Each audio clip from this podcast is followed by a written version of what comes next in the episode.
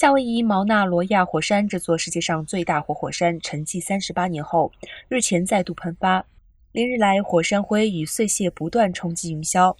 往山下流动的熔岩，沿着旧岩浆路线已抵达距离州道两百号公路仅数里之遥的地方。如今，火山熔岩逐步流向横贯大岛东西的要道，可能会阻断公路。这条连接大岛东西岸主要城镇希洛和凯鲁亚科纳的公路，路线呈圆弧形，把大道一切为二。万一被阻断，东西交通就得靠沿海岸的道路连接，来往时间要多出好几个小时。这座火山上次喷发是在1984年，目前是该火山1843年有记录以来第三十四次喷发。